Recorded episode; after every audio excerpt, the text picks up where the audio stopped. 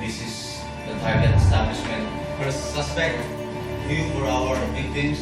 And remember, if there's a hazard or dangerous situation, move yourself to a position of cover. We've handed him over to the police.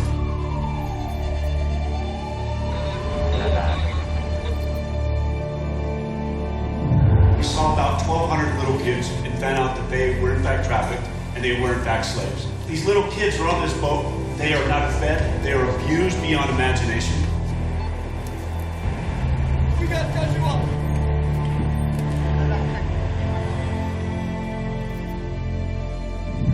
This is the girl. Whenever something like this comes, I imagine in my mind that girl is found.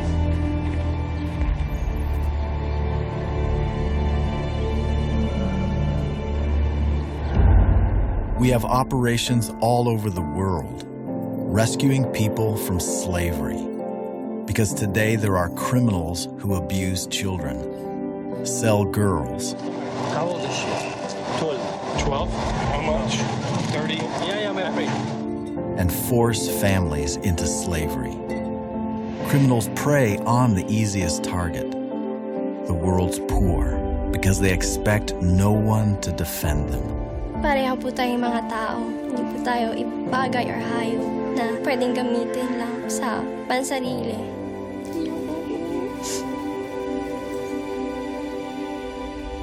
But today, there are thousands of people gathering to seek justice for those in slavery. We are a group of lawyers, counselors, activists, and supporters. We are called International Justice Mission. Hey, good evening to you. Nice to be with you. My name-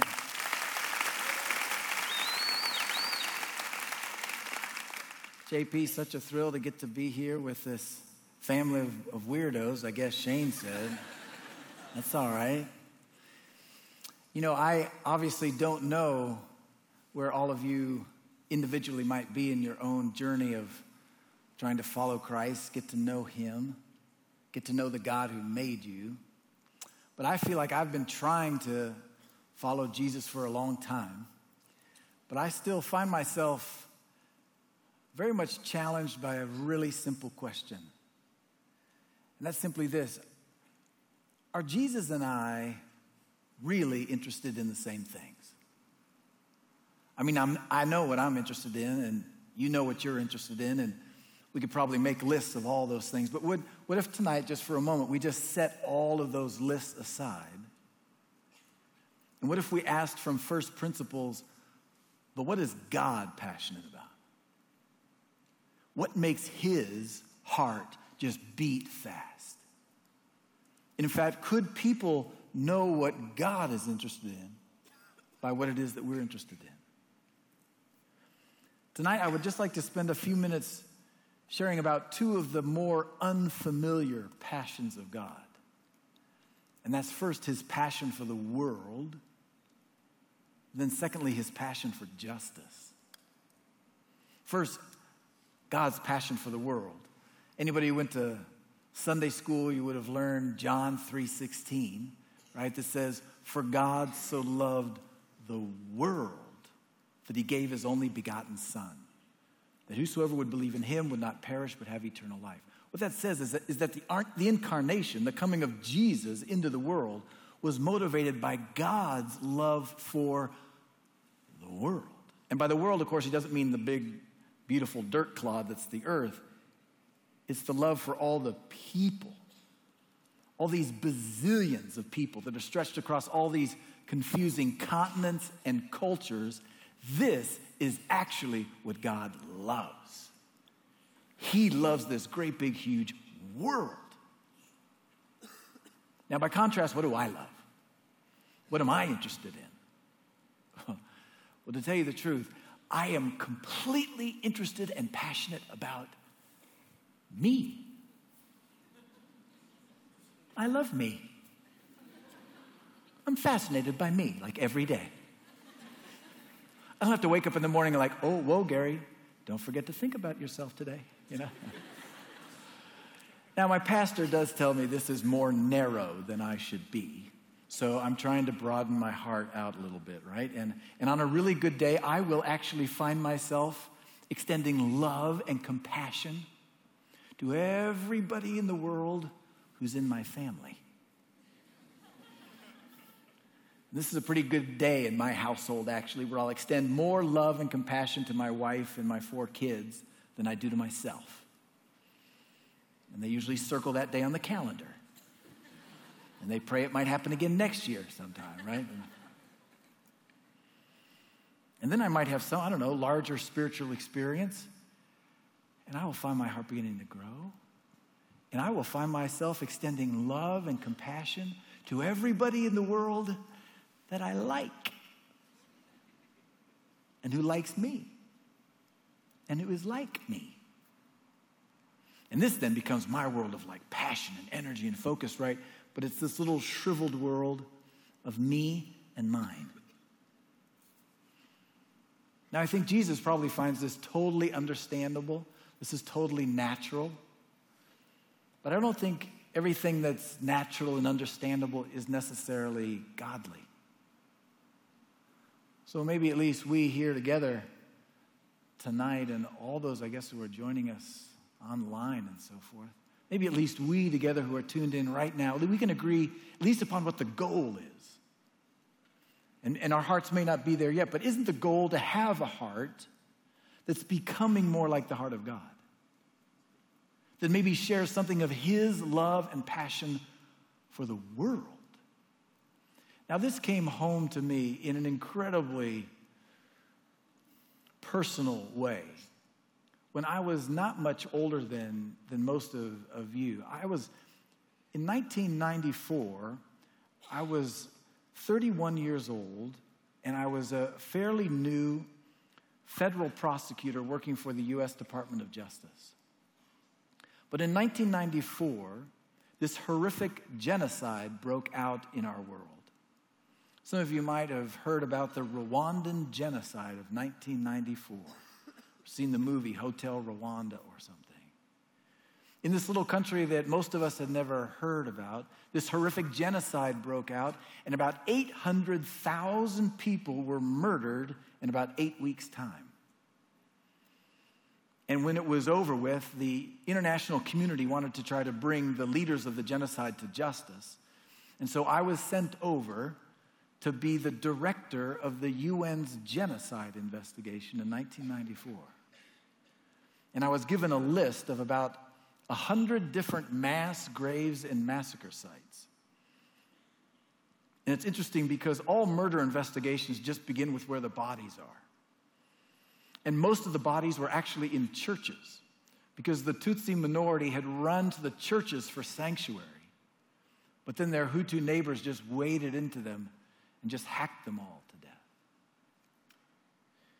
And so I would spend my days just sorting through thousands and thousands of butchered people.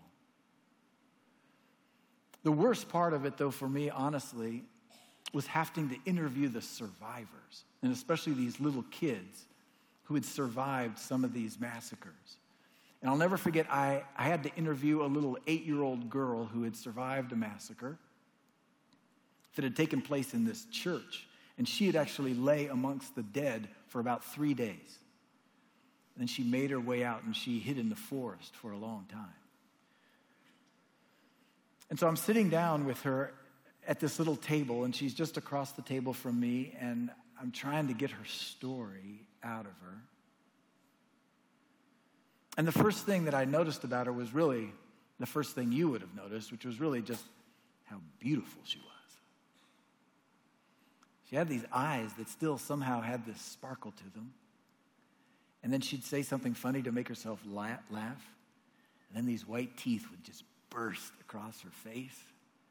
And she was just gorgeous.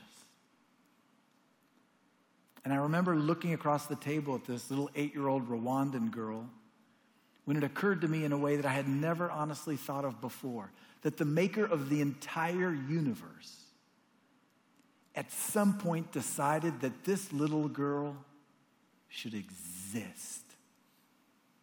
And while he's making galaxies and all kinds of stars and suns all across. He's going, well, wait, wait, wait. No, wait, I want to make this little girl. And not only do I want her to exist, but I want her to exist to be with me forever.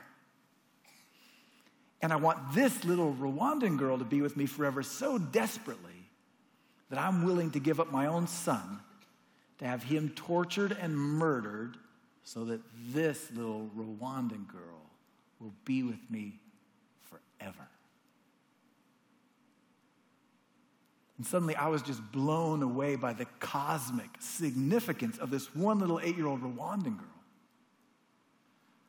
But I knew from the, the pink machete scars across the back of her head and her neck that she was just about a millimeter of machete blow from being part of just that huge pile of corpses we'd been sorting through outside the church. And then it occurred to me that 800,000 other Rwandans who were just as precious to God as that little girl, they could just drop off the face of the earth one summer in 1994. And for me as an American Christian, honestly, it wouldn't impact my day at all. So, as this 31 year old, I just started to sense that there was a significant difference between the way Jesus was regarding the world and the way I was regarding the world. And I just didn't want to miss out on what mattered so much to my Heavenly Father. And so it's been this journey now for me to try to open up the borders of my heart, right, beyond the shriveled world of just me and mine, and try to share, share something of His love and passion for the world. But you know, it's been interesting because as you go into this world and you try to share the love of God with this world, what do you think is probably the most difficult thing for people in our world to believe about the Christian faith? I think it's simply the idea that God is good because they're in so much pain. You know, there's 10,000 kids who died in our world today. Why? Because their parents couldn't get them enough food. And so while those parents are watching their kids pass away from hunger, how somehow are they supposed to believe that God is so good? Or what about the 1.5 billion people on our globe who have no access to medical care? Right? They're not arguing about whether or not their medical plan will allow them to choose their doctor or not, right? They'll never see a doctor. And so when their kids are hurting and they know there's medicine in the world, but for some reason they don't ever get it, like, how are they supposed to somehow believe that there's a God that is so loving? Or there's hundreds of thousands of kids who woke up this morning on the streets of the big urban centers just abandoned and alone. How today are they supposed to find it believable that God is good? You ever think about this? And in fact, what is God's plan for making it believable that He is good for those who are hurting so much in our world? Well, it turns out the answer in the Bible is a little bit surprising because it turns out that we're the plan. And that he doesn't have another plan. Jesus said one of the most extraordinary things in Matthew chapter 5 when he's speaking to us, his disciples. He says, You are the light of the world. Let your light so shine among men that they will see your good works, and then they'll give glory to your Father who is in heaven. I love this because you'll notice he doesn't say, You might be the light of the world. You could be the light of the world. I hope you turn out to be the light of the world. Jesus says to us, You're it. The Apostle Paul says something very similar that is so staggering. In 2 Corinthians 5:20, he says, We are therefore Christ's ambassadors, as though God were making his appeal through us.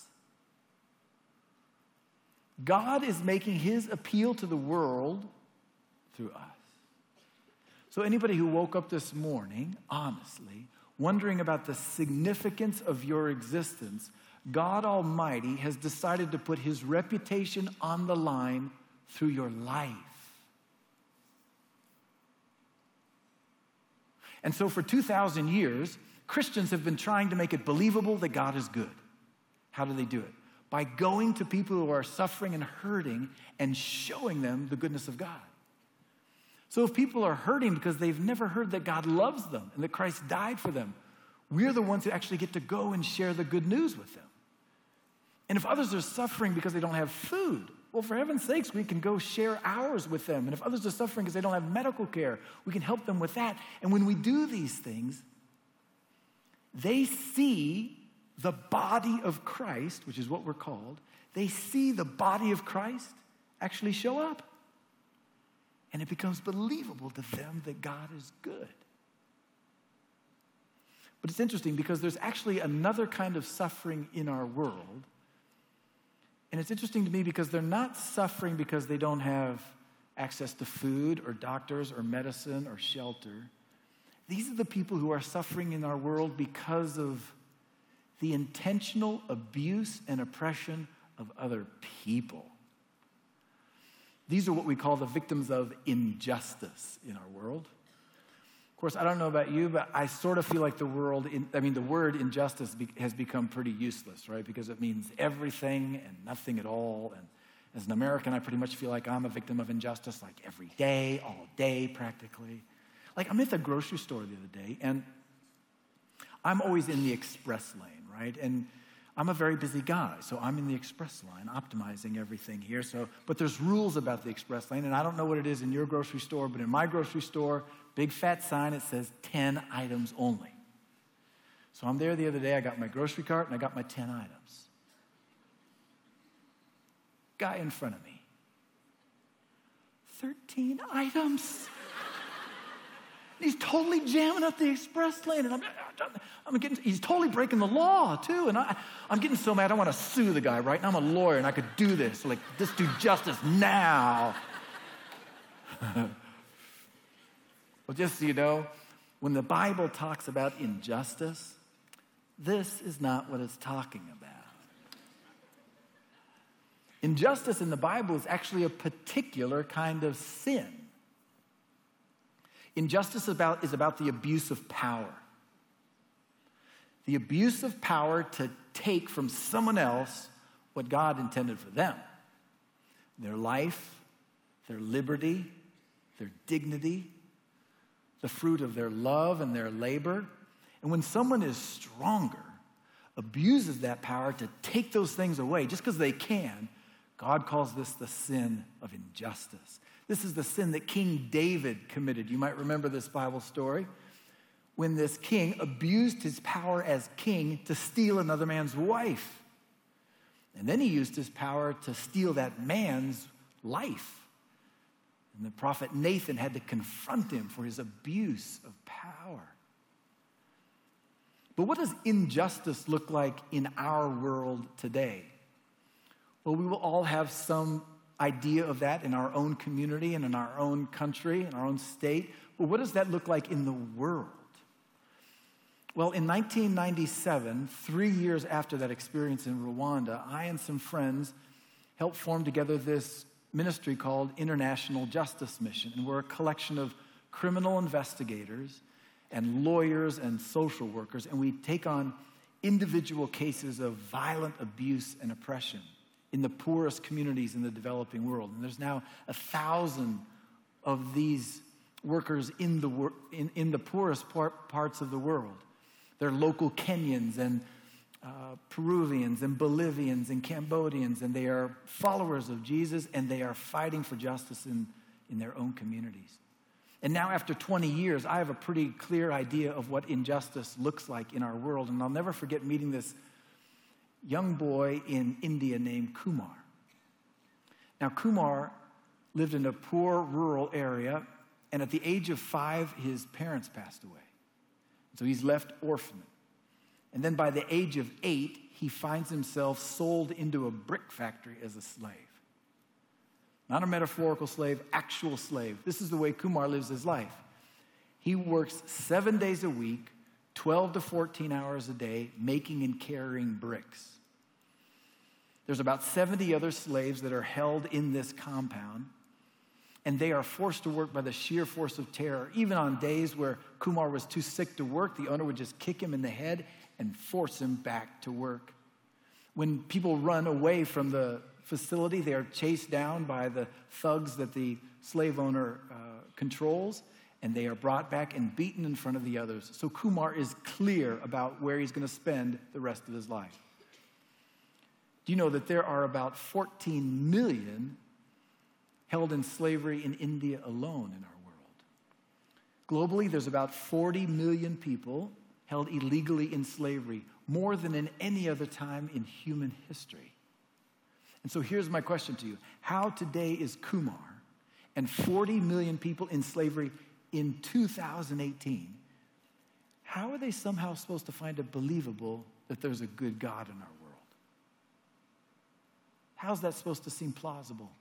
Or what about Alina? Alina, I met in the Philippines when she was just 11 years old.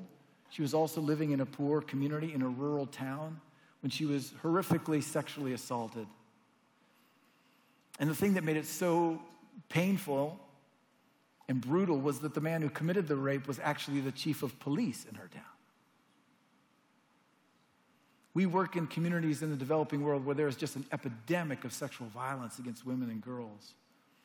Where up to 40% of girls will be victims of rape or attempted rape before the age of 14. And so, how, again, is Alina? How are all of these other girls who just find themselves completely unprotected from such violent abuse? How are they supposed to find it believable that there's a God who loves them? What about Jyoti? I met Jyoti likewise in India. She lived in a, a rural village with her family. She's an earnest 16 year old teenager trying to help as she can for the family to survive economically. And one day, some women came to her and said, Hey, Jyoti, why don't you come with us to the big city of Mumbai? We can get you a job in a restaurant there, and you can send some of that money home. And so, without telling her parents, Jyoti goes with these women. But on the journey there, they give her some tea that's been drugged. She falls unconscious. And she's not taken to a nice job in Mumbai. She's taken to the red light district and sold into a brothel for about 250 bucks. And she's stuffed into this underground room underneath the brothel, and she's just beaten for three days with plastic pipes and electrical cords and metal rods until she's forced to provide services to the customers there. Jyoti, this teenager, services about 30 men a day, seven days a week, never let outside of this brothel. UNICEF tells us that there are about 2 million children held in forced prostitution in our world. So the, the question that you would always just hit me is how are they supposed to find it believable that God is good? In fact, how, how does God, this God that we worship here together, how does he regard all of this suffering and abuse? Well, fortunately, the Bible is not shy about talking about this. I love my Bible because it is real. And I remember being in Rwanda being knee deep in these mass graves when I discovered Psalm 10, which I'm sure I would have read in church at some point, but it started with this question that I found just so powerful. Psalm 10 starts out, Why, O Lord, do you stand far off? Why do you hide yourself in times of trouble? In arrogance, the wicked man hunts down the weak who is caught in the schemes he devises. And then it goes on to describe so vividly what I was seeing in Rwanda. He lies in wait near the villages. From ambush, he murders the innocent. His eyes watch in secret for his victim. He, like a lion in cover, he lies in wait. He lies in wait to catch the helpless. He catches the helpless and the helpless and drags them off in his net. The victims are crushed, they collapse, they fall under his strength. He says to himself, God will never notice. He covers his face and never sees. The Bible is really clear about the state of our world, but it's also clear about the nature of our God. And here's how the psalmist sums it up He says, You, Lord, the Lord is king forever and ever. The nations will perish from his land. You, Lord, hear the desire of the afflicted. You encourage them and you listen to their cry, defending the fatherless and the oppressed, so that man who is of the earth may strike terror no more. We could go to scripture after scripture where it's clear God hates this kind of abuse and he wants it to stop. Psalm 35 says, Oh God, who, are li- who is like you? You rescue the weak from those who are too strong for them. Over and over and again, the heart of God is clear. He wants the abuse and the violence to stop. But that's just always raised another question in my mind, which is, well, that's good news, but God, what's your, what's your plan for actually doing so? And then again, the answer from the Bible that comes back to me is totally surprising because it turns out that we're the plan. And that God Almighty doesn't have another plan. Micah chapter 6, verse 8 it says, He has told you, O man, O woman, what is good and what does the Lord require of you? But to do justice, to love mercy and walk humbly with your God. Isaiah 117 says, Seek justice, rescue the oppressed, defend the orphan, plead for the widow. For those of us who take the Bible seriously, honestly, there can be no doubt that God has given to us, his people, the work of justice in the world.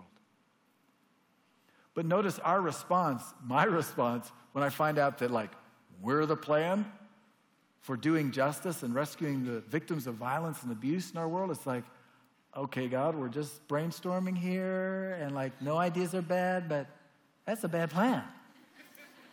So, like, if we're pretty good at like the evangelism and the food stuff, but like the violent part, like, if we're not really into that, like, what's plan B on that one? There's no plan B. We are it. But we feel so powerless, don't we? We hear these stories and these statistics, and we can feel just bolted to our chair with despair because we feel so powerless. And in those moments, I would just hope we could remember these stories from the Gospels when the disciples felt exactly the same way. And my favorite is the story of the feeding of the 5,000. You may have heard this story before, but it has a great beginning to it, I think, because Jesus has been talking for a long time. He's been teaching and teaching and teaching. And people are starting to get hungry and restless. And so the disciples go to Jesus and they say, Hey, Jesus, why don't you send everybody home so they can get themselves fed? Well, Jesus doesn't want to miss out on the fun of this particular situation. So he says to the disciples very clearly, No, no, guys, you feed them. Now, the part I love about the disciples is that they're always so patient to explain to Jesus what he clearly doesn't understand about the situation. And they say, Oh, Jesus, see, there's 5,000 hungry people here.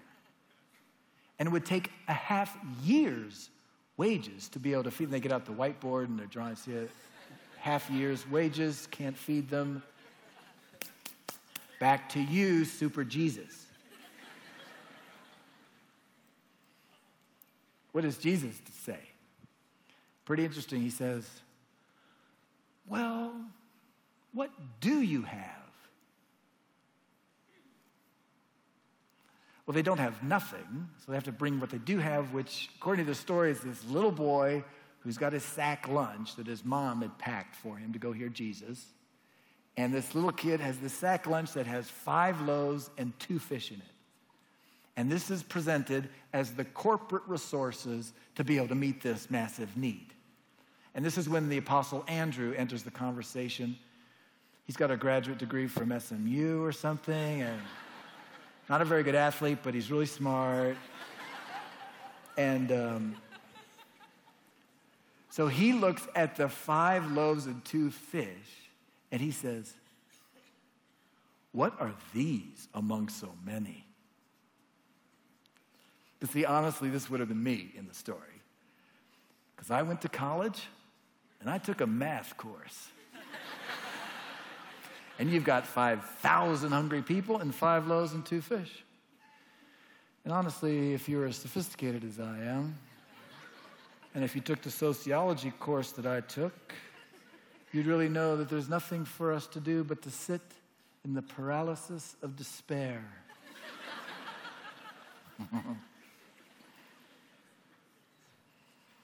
But what does Jesus say? He says, Give it to me.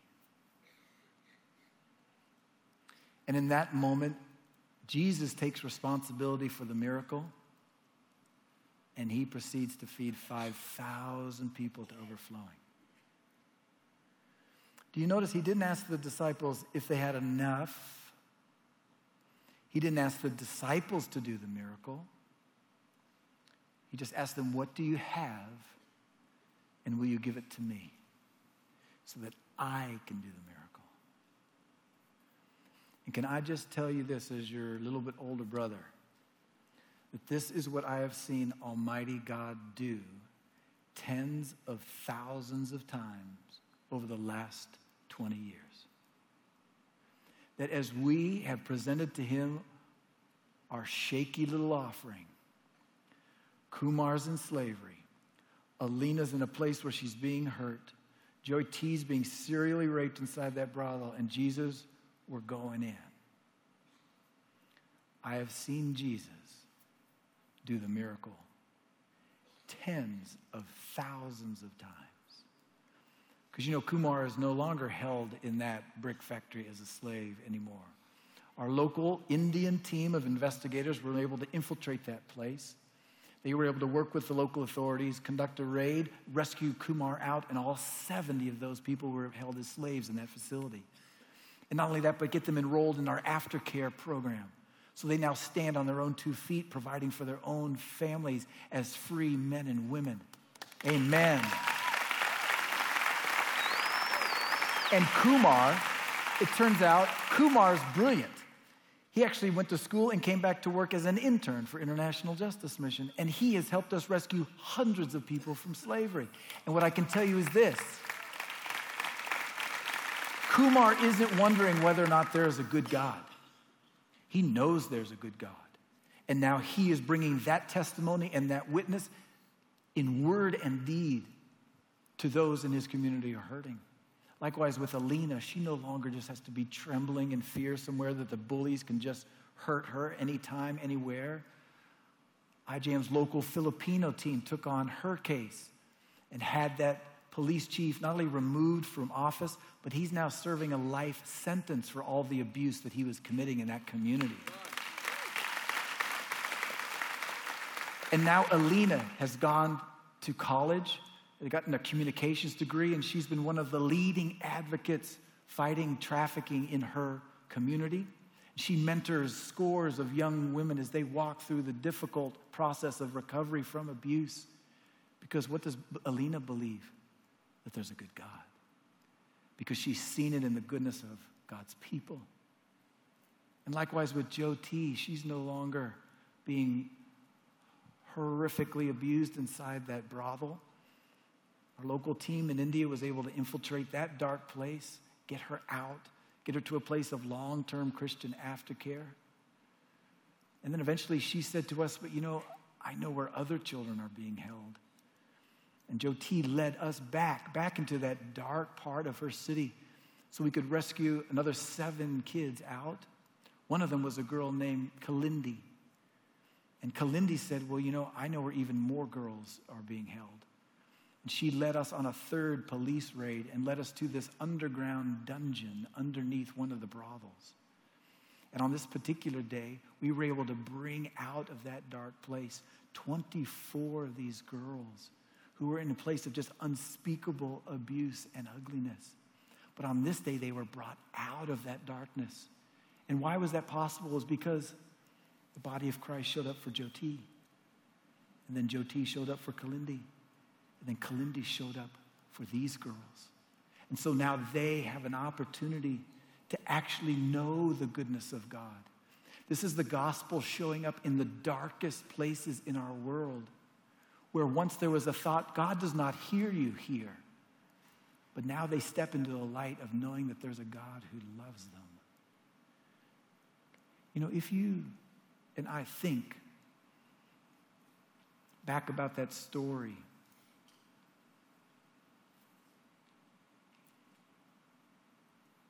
Hmm.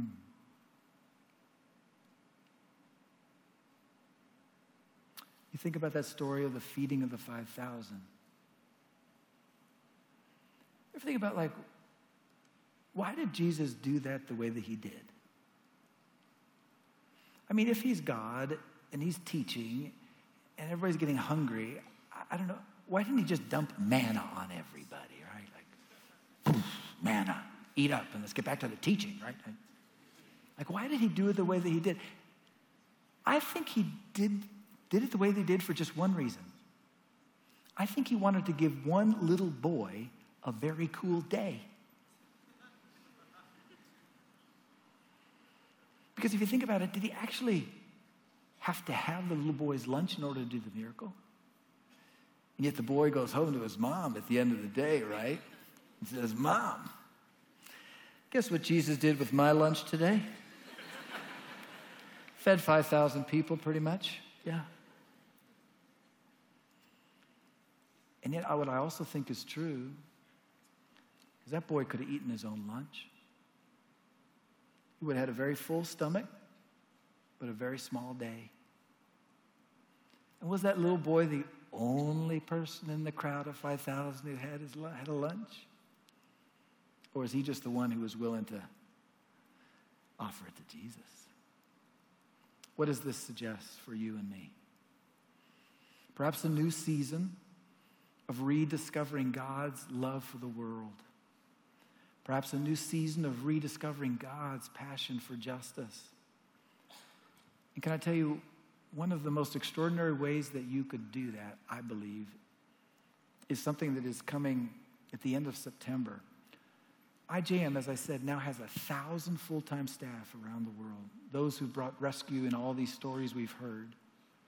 And they are all gathering together after 20 years to thank God for what He's done, to pray to Him for what's coming, and to seek encouragement. And where in the world, after 20 years, are 1,000 of the world's most amazing Christian justice advocates? Where are they coming? Dallas, Texas. On September 28th and 29th, we're gathering them together in something we're calling Liberate. All 1,000 of these amazing people, and we're just inviting all of our friends to come and pray with them and encourage them. There are teams like our team in Kenya who lost three of their number about a year and a half ago when they were defending a, a taxi driver who was being abused by the police, and they were trying to seek justice against them. Those police officers, they were putting him on trial. And then three of those of our staff found themselves abducted by those police and murdered, left floating in the river. And that team is taking on the fight about what it means to actually protect the common poor from that kind of violence. They're coming to Dallas. They're coming with those from all of these various countries that are engaged in this fight against violence and slavery. And you know what I would just so deeply love is if the porch just showed up to love on them, to pray with them, to be with them. People from all over the country are going to come, but I think there's just some reason why they're coming here. So we're going to be in the uh, Dr. Pepper Arena in Frisco. And I would love to invite you all to come to, to Liberate, be with us. We actually even have a, a, a promo code for the porch for you guys to, to be able, because as Shane says, you have no money. I get this. And so, promo code. Come, I, you will just have your little socks blessed off by these people. And you will bless them. Pray with them, encourage them, worship Almighty God with them. See if it does not shake up your life. Because if you think about it, why in a world of so much suffering and hurt and need, why have you and I been given so much? Do you ever think about this? By way of an answer, I, I would just close with this confession that when I was growing up as a young person, what I really wanted most in life was to be a professional football player. But I turned out to be a bad football player. And, uh, but fortunately, I had two older brothers who would sit me down and they would tell me why I was a bad football player. And this is helpful in a weird way, I guess. But so they say, Well, Gary, you see, you're small, but you're slow. And so what I would do, of course, is I would go to the weight room to work out to right, try to get big, just so I wouldn't get crushed so badly in a football field. And I'd work out in the weight room, and nothing would ever happen to my body, but I would, I'd work out and work out. And I'd always look over in, my, in, in the section of my gym, and there were always the bodybuilders. Do you have any of these guys in your gym? I mean, they're just, they're huge, right? I mean, oh my gosh, it's like chest and neck, like legs and like arms, like, oh my gosh. And I used to just look at all that muscle mass and all that strength and all that power. And I used to just ask, but what's it all for? It's for posing. And the only time all that strength and power is ever really brought to bear is there's the crisis in the kitchen, right? And the jam jar stuck in it. And they pop open the jam jar.